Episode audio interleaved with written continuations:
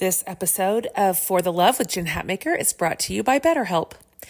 We all carry around different stressors. They can be big, difficult, um, even scary life things, and also small inconveniences that add up day after day.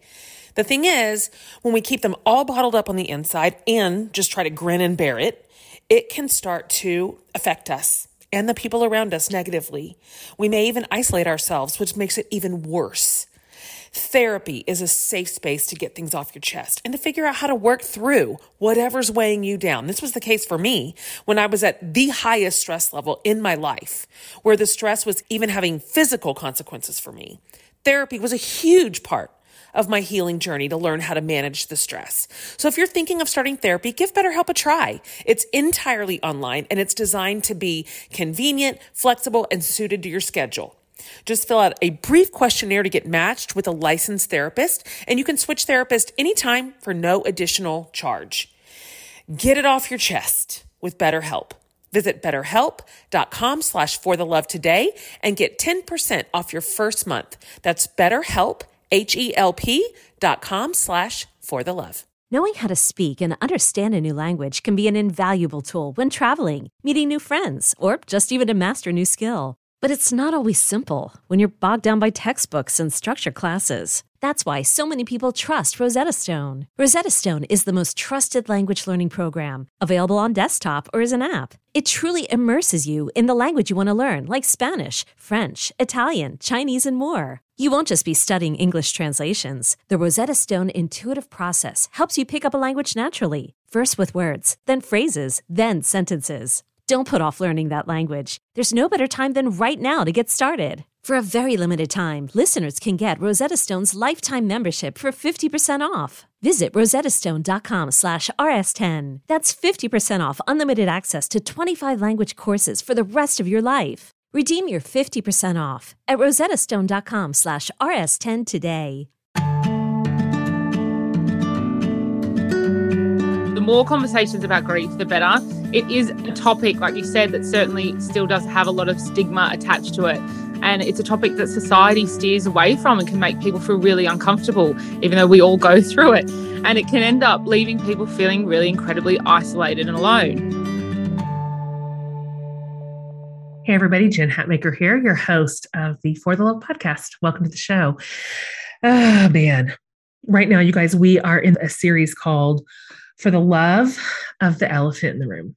Golly, we really workshopped this title a thousand times because what we really wanted to do was hold open some space for conversations that are so, so, so important, but we sort of collectively and chronically have resistance to them because they're hard, because they're complicated, maybe because they're polarizing, maybe because they've got sort of a shame spiral like baked into it, which is why we're kind of all over the place. But we really brainstormed the various ways in which something really important was happening in our lives. And we were either unable or unwilling to steer into that curve. And so today we're talking about one of those elephants, which is grief. And of course, as always, I'm super frank and open with you.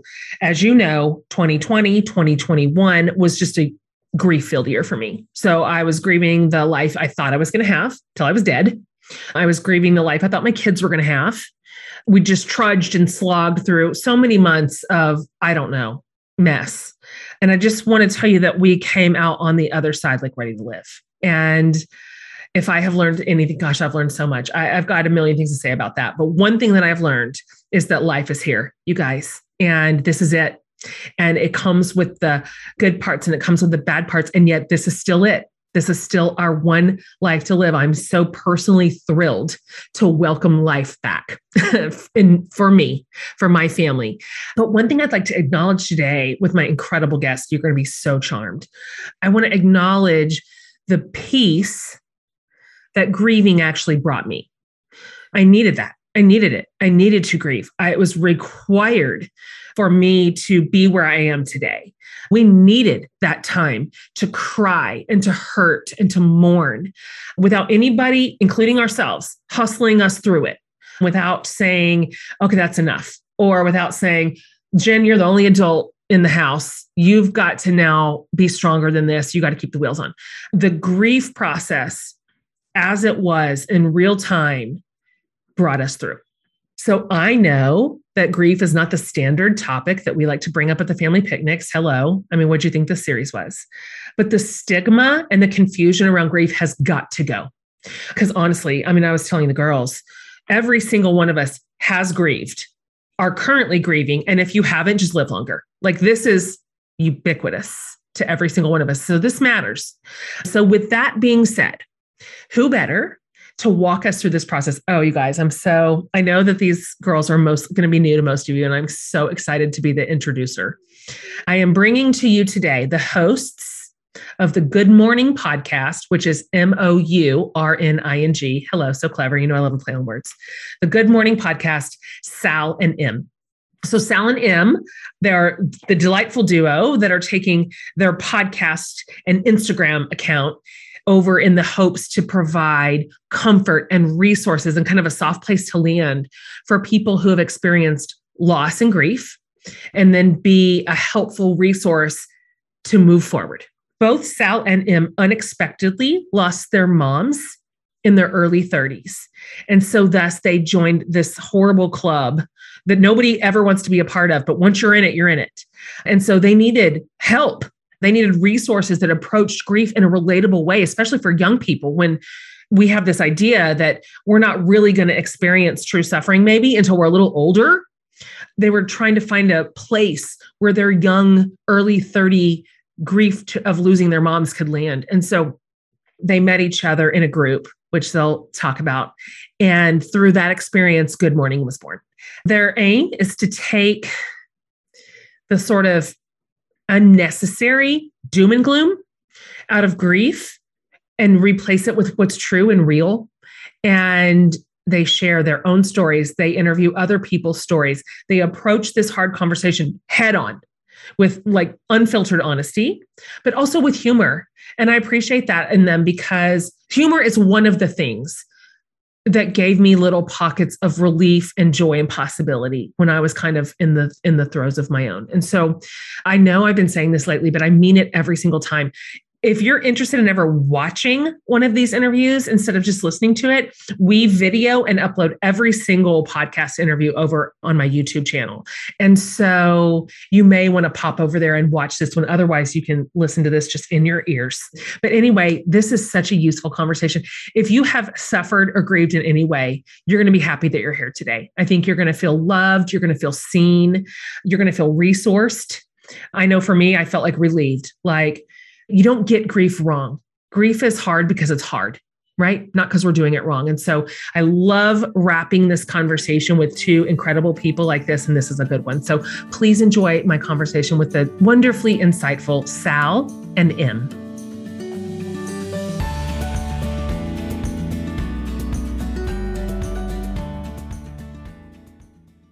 Sal and Im, welcome to the For the Love podcast. I am 100% delighted to meet you and to host you today. Thank you for helicoptering your voices all the way across the pond. Those of us over here in the States, don't worry, you guys, everything is going great over there in the United States. I've told my listeners, I think you're going to be new to a lot of my listeners. And so I've told them a little bit about you, girls, and sort of high leveled for my crew who you are. But if you wouldn't mind, before we kind of get into the weeds a little more. Can you talk each, and, and we'll just start with you, about who you are and where you are and kind of who are your people and just basically in general, and then we'll get into it in a minute, kind of what it is that you do. Yes, sure. So I am Im. I am one half of the Good Mourning podcast. We are a global online community that provides candid conversations and insight content around grief and loss. And we do it in a way that's full of honesty and humor. So I live in Sydney, Australia, and I'll introduce Sal to you now. Hi, I'm Sal. I'm the other half of Good Mourning. I am originally from the UK, but have lived in Australia for eight years. And Im and I founded Good Mourning after we lost our mum suddenly. And basically, our mission is to really open the conversation around a taboo topic, which is grief, but with honesty and a little bit of humor, because that's really important when you're grieving. It's so important. That was a lifeline for me. And I want to thank you for diving into a hard place. You know, this series on my show is called For the Love of the Elephant in the Room. And that's exactly what we're dealing with, which is things that are hard to talk about. Things that people avoid, things that uh, kind of sometimes feel like an emotional grenade in the conversation, and that we are kind of landmines as we pick our way through them. And so, when we were building out the series, grief was one of those things we put into our brainstorm bucket because I'm like, this is ubiquitous right now. We are grieving for various reasons, and grief is if you haven't grieved deeply, just live longer. You know, like this, this is all of us. And so we knew this was one of the topics that we really wanted to lean into the curve on. And so I really appreciate that this is your work and that you have chosen to use your own pain, suffering, and recovery to serve the community. I think it's incredible. How did you guys find each other? Oh, it's a bit of a love story, isn't it? Oh, yeah. I love this. I love friend love stories. Go on in, you tell it best. It is. But firstly, we are so glad that you are doing this series. It's so fantastic what you're doing because the more conversations about grief, the better. It is a topic, like you said, that certainly still does have a lot of stigma attached to it. And it's a topic that society steers away from and can make people feel really uncomfortable, even though we all go through it. And it can end up leaving people feeling really incredibly isolated and alone. So basically, Sal and I were in that place where we felt really isolated and alone in our grief. We felt like no one truly understood, although we were surrounded by, you know, friends and family sure. and a good support network. We felt like no one understood what we were going through. So our mums died suddenly, as Sal mentioned. Sal's mum died of a sudden seizure, and my mum died by suicide. And they were both, in, you know, unexpected and came as huge shocks to both of us. We didn't expect to lose our mums in our 30s and we just found ourselves like knee deep in a very uncomfortable and unfamiliar place. So we reached out to a support network. It's called Motherless Daughters, and it's here in Australia. I know there's one in the States as well, run by Hope Edelman. Some of your listeners may be familiar. And yeah, it was just sort of a chance meeting, and we were we rocked up at this support group lunch, and it was kind of in the middle middle of COVID, so only ten people could attend. And we didn't actually talk to each other on at the day, but like I clocked Sal across the table. I'm like, she looks like my kind of person, you know? It was like an energy exchange across the table. And I kind of had overheard that her mum had died suddenly as well. And although the circumstances were different, I was like, mm, I'm going to hit her up after this. so I slid into her DMs on Facebook and yeah, we just we connected and it was just so nice to talk to someone who knew what I was going through and just she got it. Wasn't it? It really, really was. And I think despite us both having a really strong network, we still felt really isolated and alone in our grief because none of our peers has experienced a big loss. We you know, we're both in our early 30s. We weren't expecting to kind of be faced with grief so early in our life. And it was just such a shock because until it happens to you, grief is just for everyone else. You know, you don't think about how you're going to handle it until the time comes, which inevitably it's going to. So, yeah, we found ourselves sort of in this situation where we really longed for someone who just got it and someone who understood. So, we became, you know, really good friends really quickly because we both had similar losses and we understood, you know, exactly what each other was going through and almost at each moment, you know. And it was so nice to have that somebody that you could say, Hey, are you experiencing this? Like, I'm feeling, you know, really exhausted or you know this kind of emotion and we just both understood.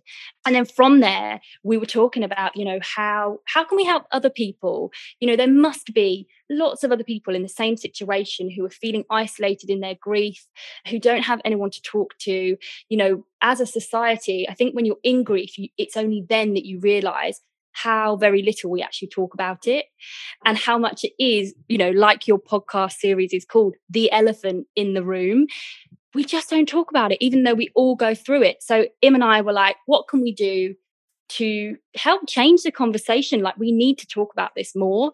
And that's when we had the light bulb moment to start a podcast. And Good Mourning was born. And it's just gone gangbusters, hasn't hasn't it, Im? I think people have just really taken to it. And I think it's our approach to talking about things honestly you know, no filter, which I know Jen is very much like you as well, but with a bit of humor. Yes, that's how sort of we we came to be. I mean, it's working. We found you from Texas. So I love that. Uh, however, love you that. put yourself out into the universe, like we picked up what you're laying down. And I'm so glad that we did because as I've kind of familiarized myself with your work, our losses are different. I'm coming off the loss of a 26 year marriage but there's so much similarity. It was shocking, it was unexpected. I had a story written for my life that ended abruptly for mine, for my kid. You know, you guys had a story. You wrote your mom's into your story until you were old. And so, you know, your story also changed and the trajectory of everything took a took a transition. And so your work feels so familiar to me, even though our losses are different. And I think that's why it's re- so resonant with people because although you use your st- personal stories as a real generous gift and as an anchor, the idea of it is relatable to uh, virtually all of us. And so uh, you just mentioned that stigma, that certain subjects just come attached with stigma that we have managed to keep active generation after generation until we finally decide that we are going to break the cycle. This is what you're doing. This is your work around this specific space. And so, as mentioned, you talk about grief, you help people work through that process. How did you begin to piece together the puzzle that is what you're doing now? Well, it all started, we'd, we'd catch up and we'd have lunch and we'd have coffees and we'd have the most deep chats that were amazing that we just felt like they're very rare. You don't get to you know come across people that you can have those deep conversations with where they fully understand what you're going through yeah we just felt like we need to be recording this for anyone else that's sitting at home alone and doesn't have that person to talk to or to understand because grief no matter what you're experiencing loss from is so confusing and it's so complex so we just started and we said, let's just start by interviewing each other and we'll tell our stories. Although our, you know, losses were similar in many, you know, situations, there were a lot of things that were very different. So Sal was living on the opposite side of the world to her mum when she died, and my mum died from suicide, but she had never experienced any mental health issues. So there were just so many things like there's got to be people around the world that can relate to this that need some help. So we literally just started there and we're like, let's just share our story in the hope that it can help somebody somebody out there yeah. listening yeah yeah and that's that's where it started and we it was just so well received from the first few episodes that we did and then we just started interviewing other people and their losses and and how they survived because i think in the early days as well like especially for me and Sal, like we wanted to know how to survive what we were going through. Absolutely. When you're deep in it, you cannot see how you can get out of it. You know, you can't like looking so far into the future, as I'm sure you can understand, Jen, is frightening. You know, when you when you're going through loss of any of any sort. So yeah, we just really wanted to put out there how we were feeling in the hopes that it could resonate with somebody else feeling alone in their grief. Mm-hmm. And I love that as a resource because obviously we have the potential tools in our grief to you know we can reach and do and should we reach for our therapists and we reach for our counselors and sometimes our doctors and those are incredible helpers too but there is something powerful that transcends that level of intervention when we just get to pull up a seat to somebody else's table and hear their personal story. It reaches us in a different way. I think it's because you mentioned this earlier. For me, when all of a sudden I found myself holding a broken marriage that was not going to be repaired, my eyes just started looking around everywhere. Who can understand this? I craved somebody who had been there. The people in my life who love me dearly, in possession of beautiful long marriages, they meant everything to me too, but they don't understand. Yeah. And so I found myself craving women to say, here is I've been through this. This is what I did. You're going to make it. And I think that's why even if it, your format is just as simple as let's just open up the conversation. Our grief, your grief, her grief.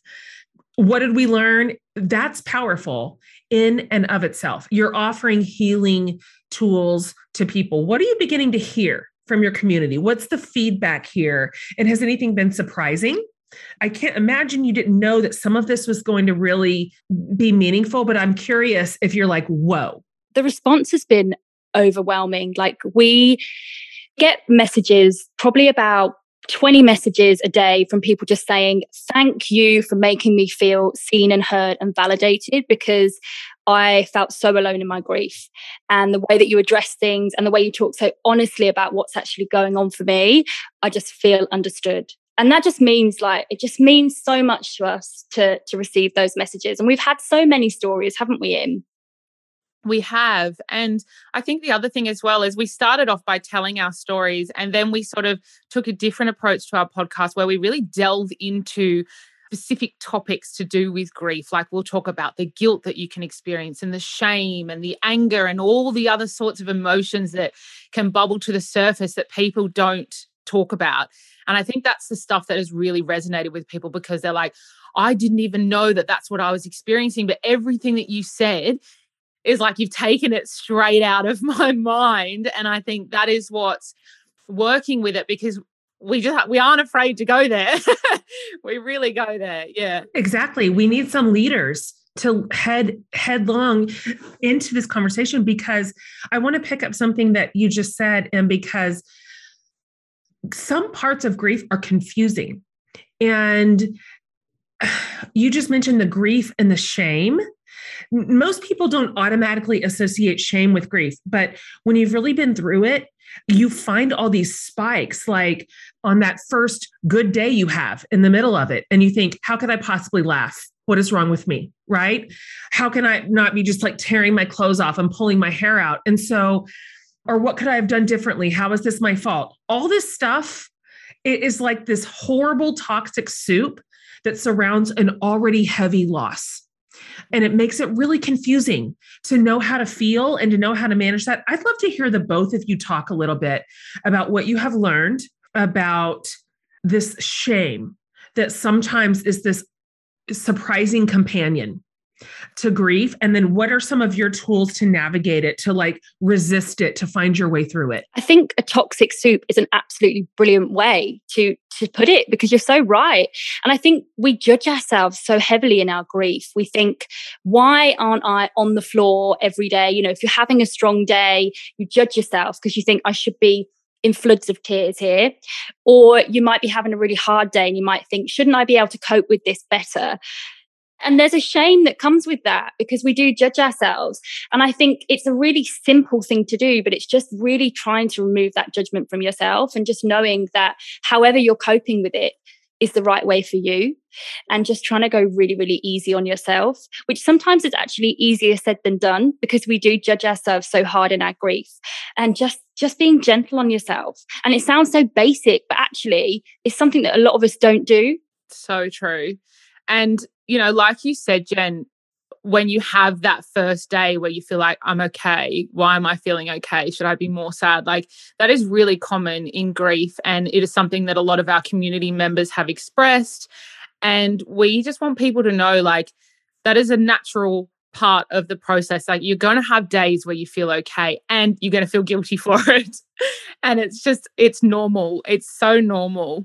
What we want people to know is that grief is just so much more than just being sad.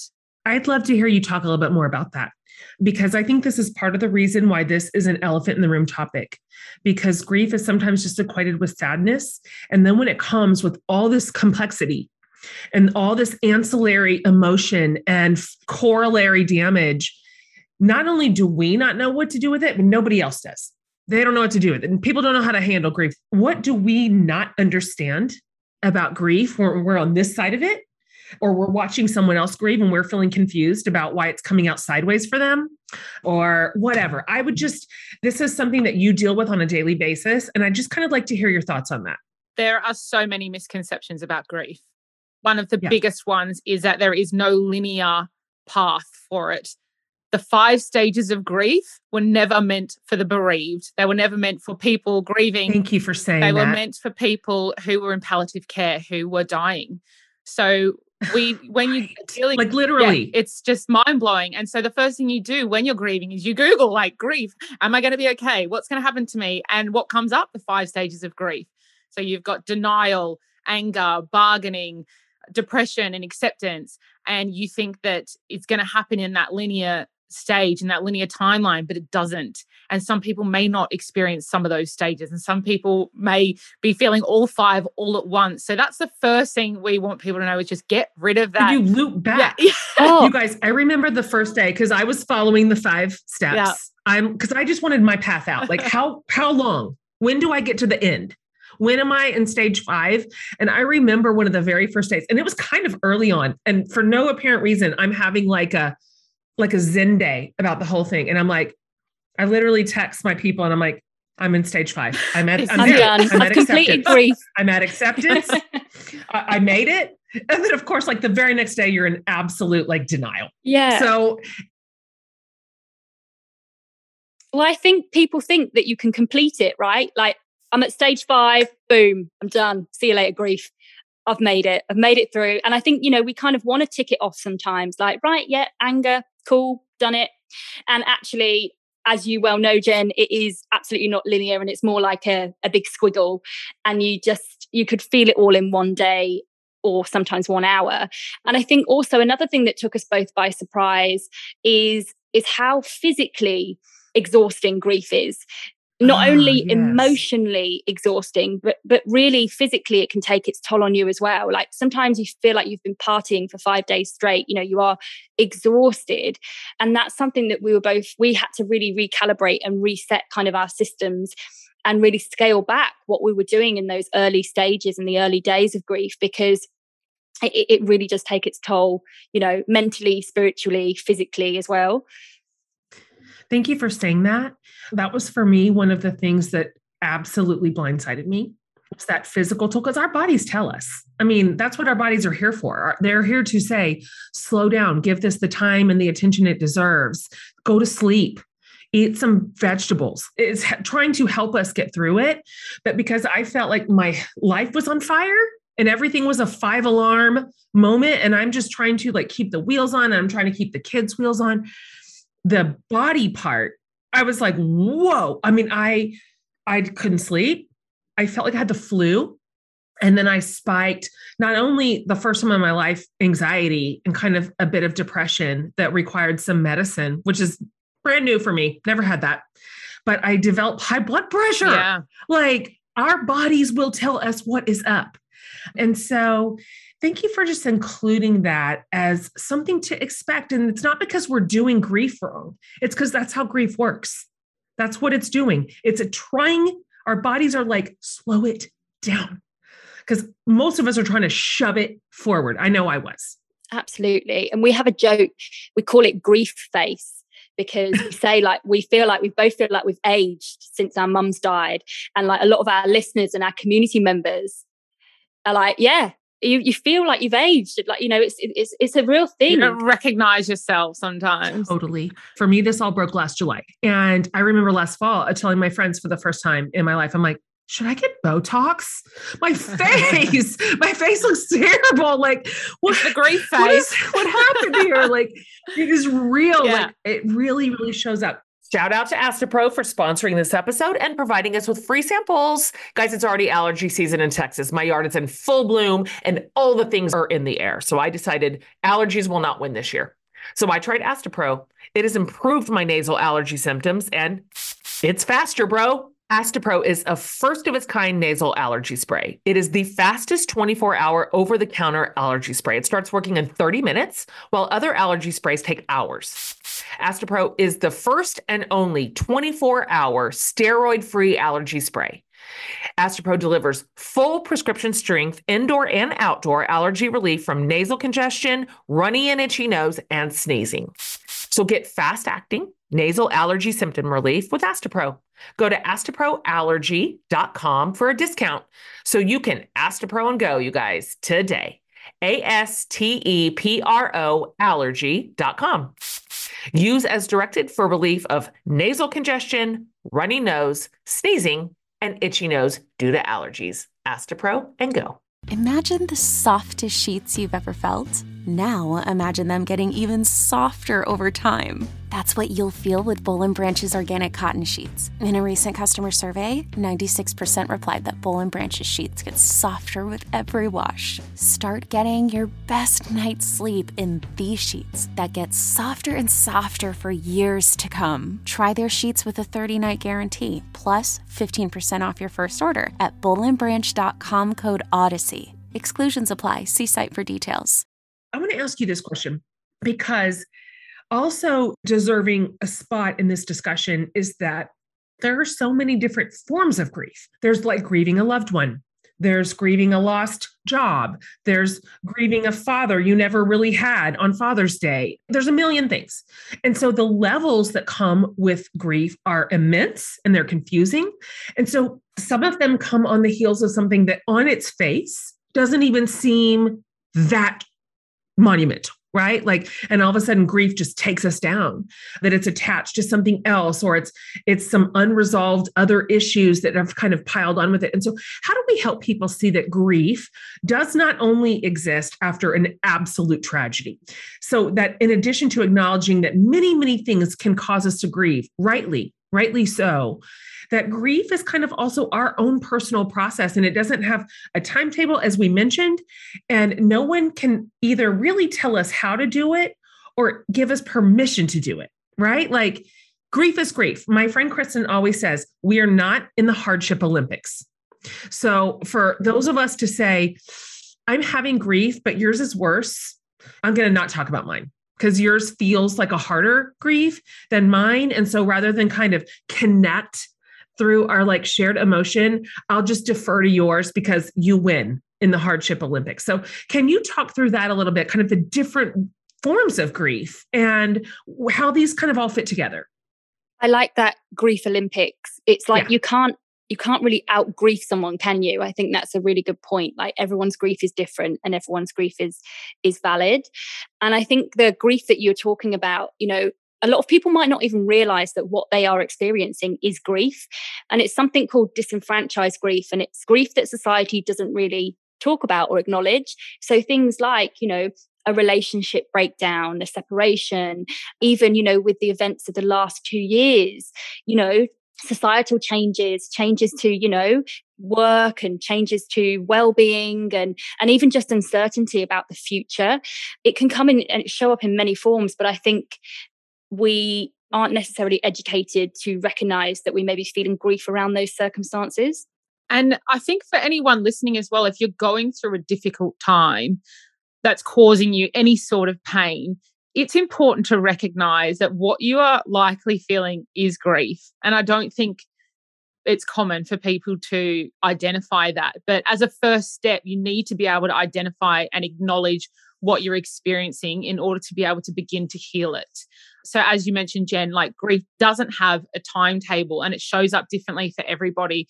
And the thing is, it's it's a universal experience that literally no one is exempt from but right. it is also incredibly individual. So it's important for people not to judge their their experiences or their grief based on somebody else's. You know there is kind of this like unspoken hierarchy in grief which is just ridiculous. Like right. there really shouldn't be because what may be you know a huge experience to someone else might not be to another person. It's depending on what you've gone through in your life how much you can handle. You know this it's so multi-layered.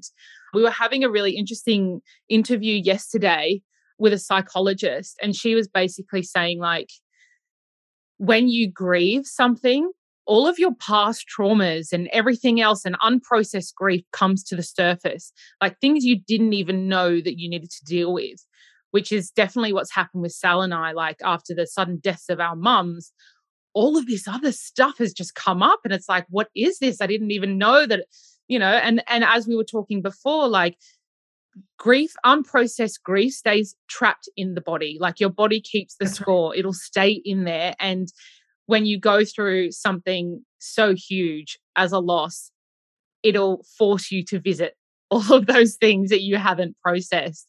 And it right. might not just be the divorce or the death that you're grieving now. It can be all these other things that you never faced and you never had the opportunity to. It's almost like when you unpick one layer, something happens and you kind of then other things bubble to the surface and you're forced to sort of you know face other elements that may be causing you grief. And for anyone listening who might be recognizing that they're feeling grief a really good thing that imogen and i do and we encourage a lot of our listeners to do is have what we call a grief sesh. And it's basically where you invite it in and you try and actively draw out your grief. So it might be putting on an ugly cry playlist or getting the photos out or doing some journaling, trying to like draw the emotions up and let it out. Because if you don't feel it, you don't heal it ultimately. So that is one takeaway that maybe if you are feeling like you could do with processing some of the feelings is is try and sit there with it and try and kind of invite it in. It's the best advice. And because we're just chronically uncomfortable with our own pain, this is a, something we try to avoid. How can we not feel it? Is really the question that a lot of us ask when we're grieving. How can I get past this? How can I feel better?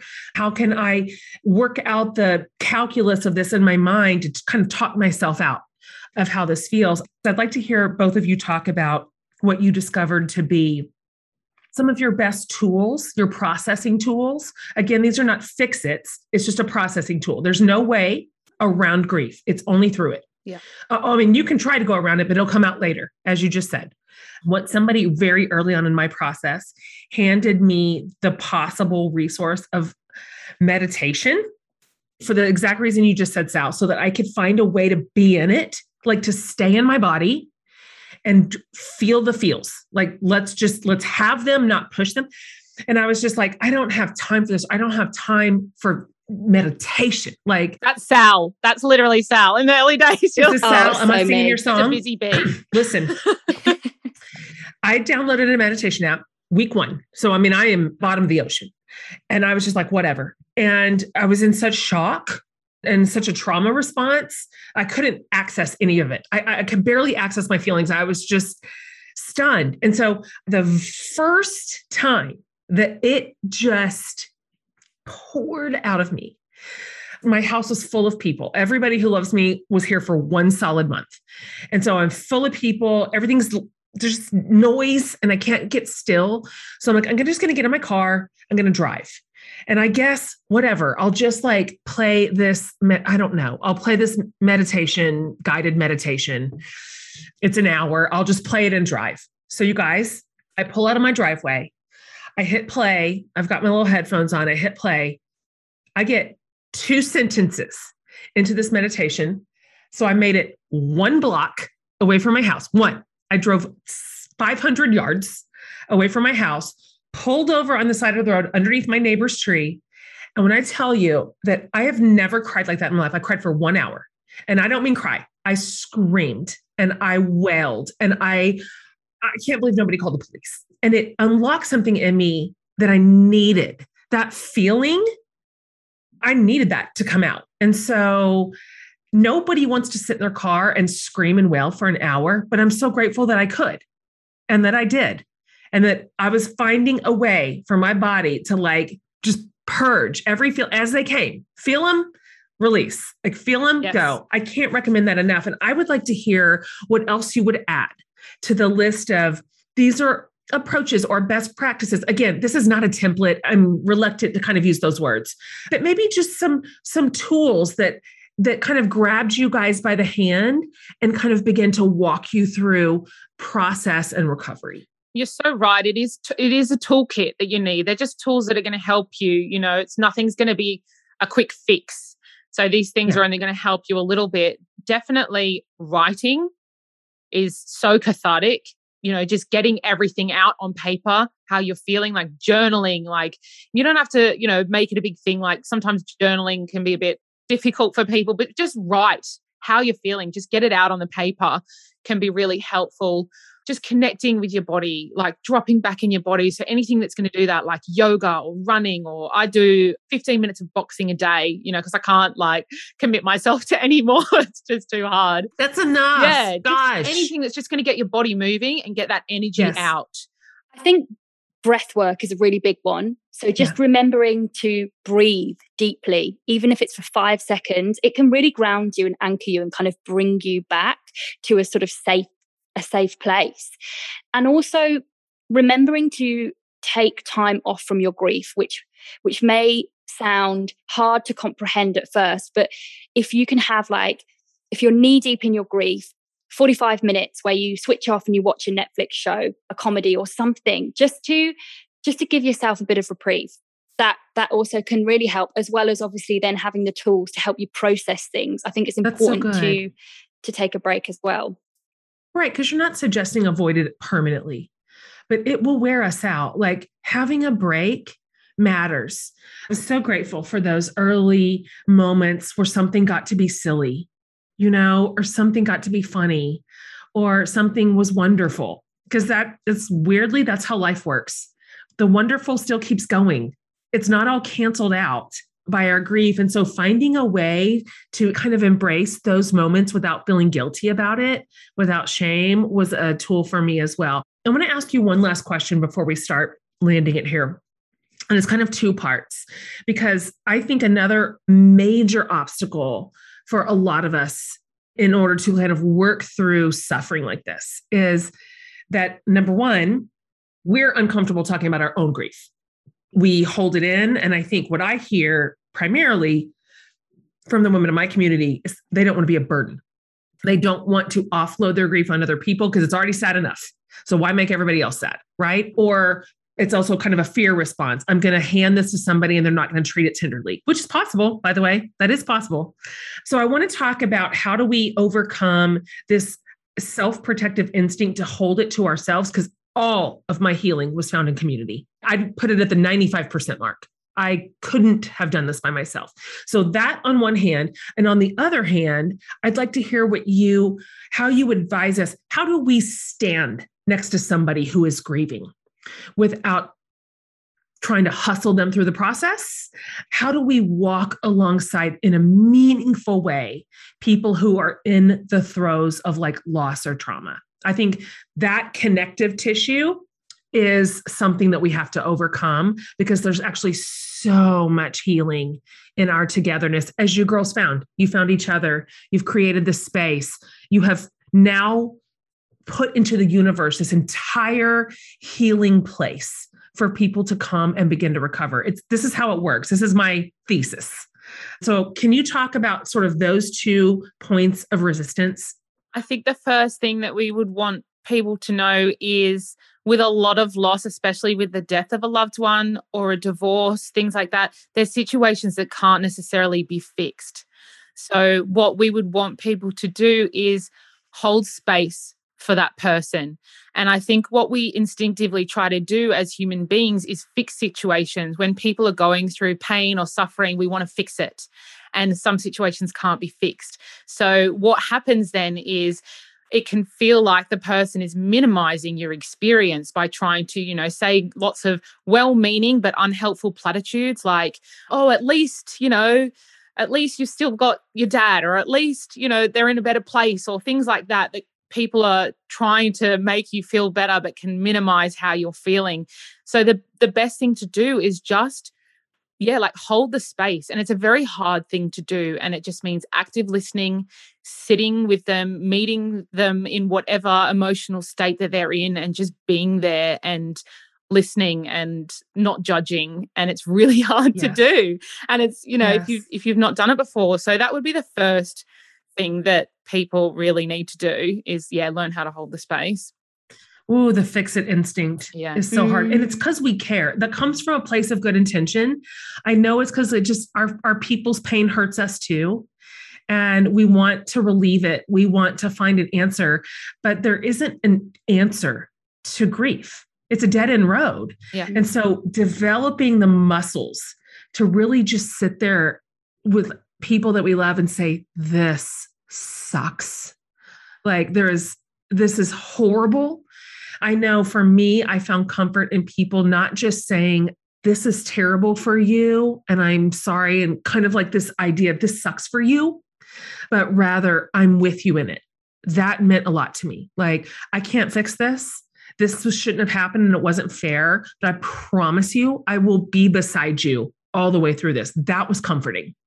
And it didn't make me feel so lonely in my sadness. Like everybody's on that side of the happy equation and I'm over here and they're like, sucks over there, you know? So the people who were like able to come with me and be like, I don't have any answers, but I, I promise you I'll hold your hand.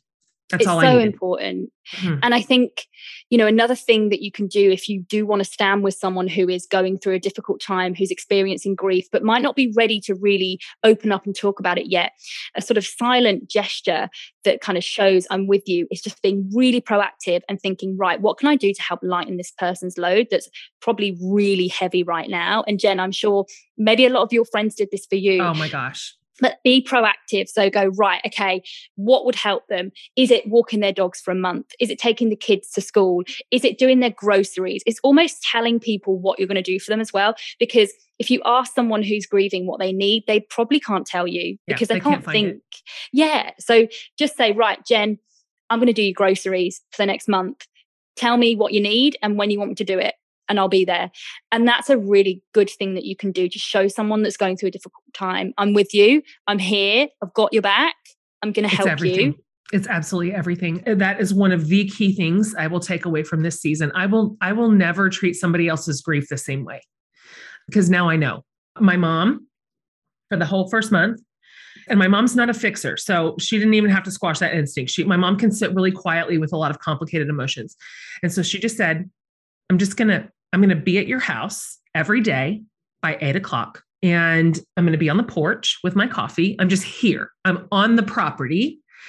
And she did every single scrap of laundry for a, for a month.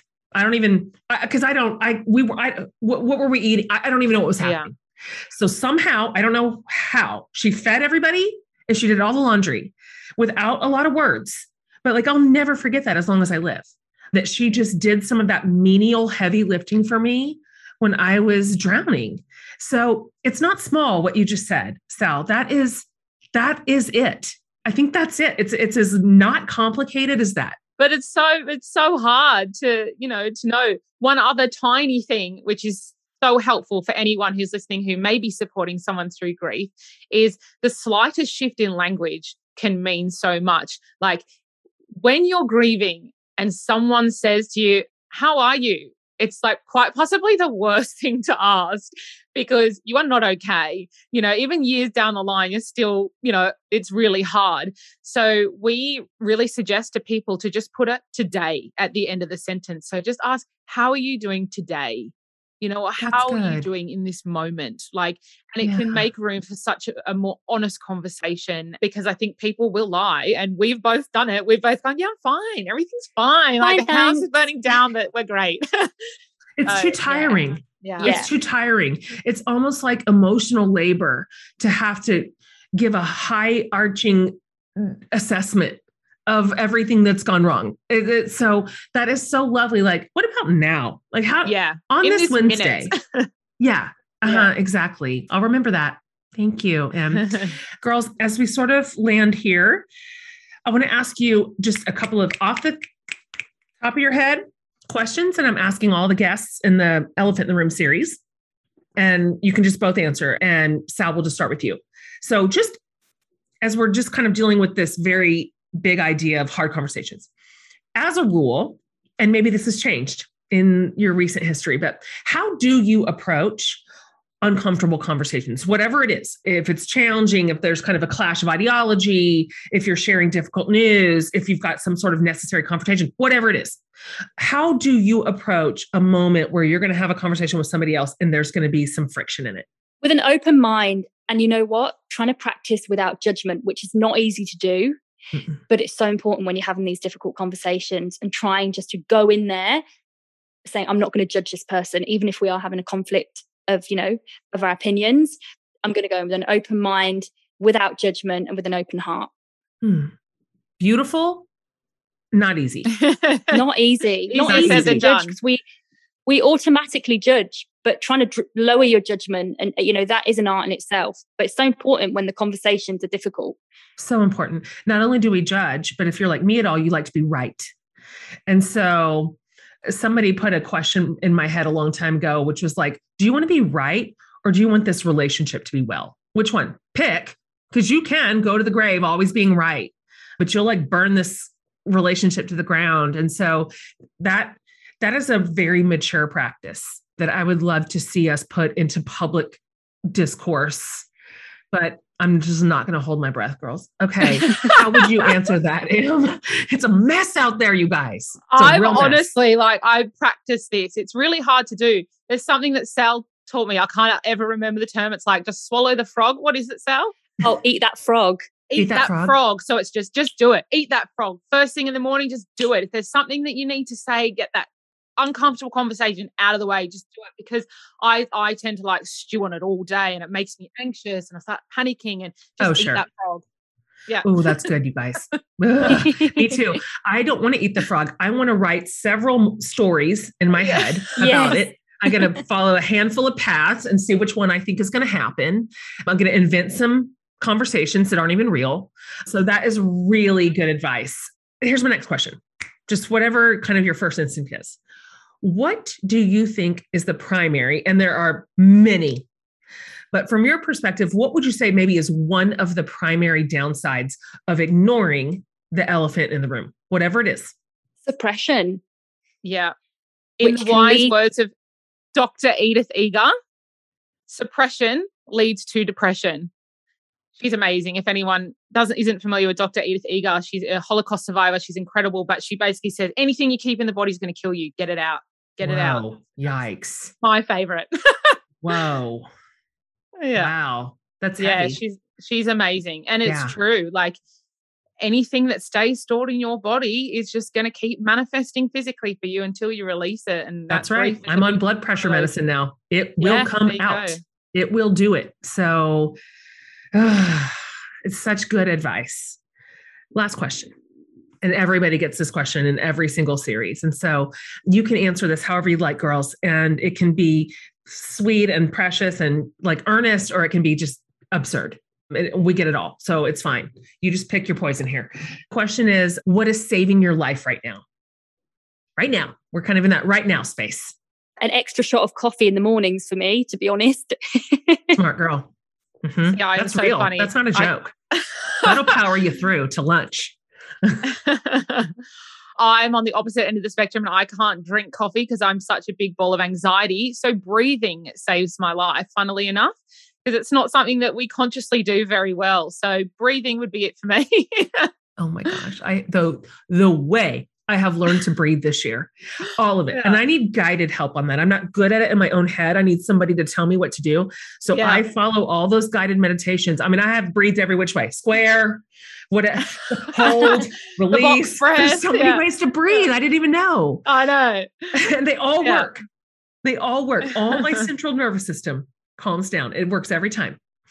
Okay. You girls are amazing. And I just love you. And I'm, so proud of you for picking up this torch that you didn't have to and now really being agents of such connection and healing for your communities and now for mine. And so, really, really grateful. Can you please tell my listening community where to find you? What are your handles? What's the best way to access what it is that you do? You can find us. We're very active over on Instagram. So you can find us at Good Mourning Podcast. So mourning is spelt with a U. And Clever. yeah, you can find our podcast on all the podcast platforms called Good Mourning Podcast. And we have also recently set up a private Facebook grief community group, which is just a wonderful place that you can go to if you need a little bit of extra support or comfort. Because I know during this pandemic, people might not be able to access their usual services. And it is a beautiful community full of people grieving. And you can write a post about anything, just share a thought, and there's always somebody there to answer you any time of the day or night. So you can find that at Good Mourning Grief Community on Facebook. And that's us. And our website is www.goodmourning.com.au. I'm going to send everybody to you. And and what a good time for your work because we're all not just emerging, but really still in a global grief.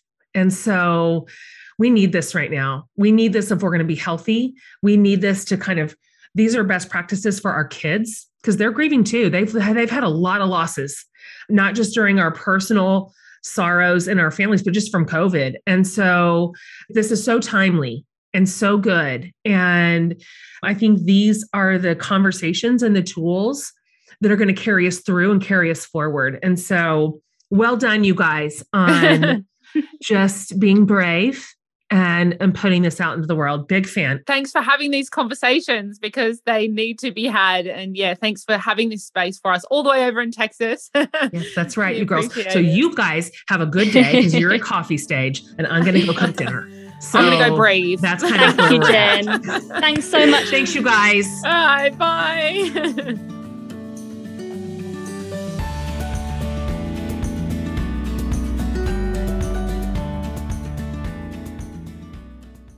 Okay.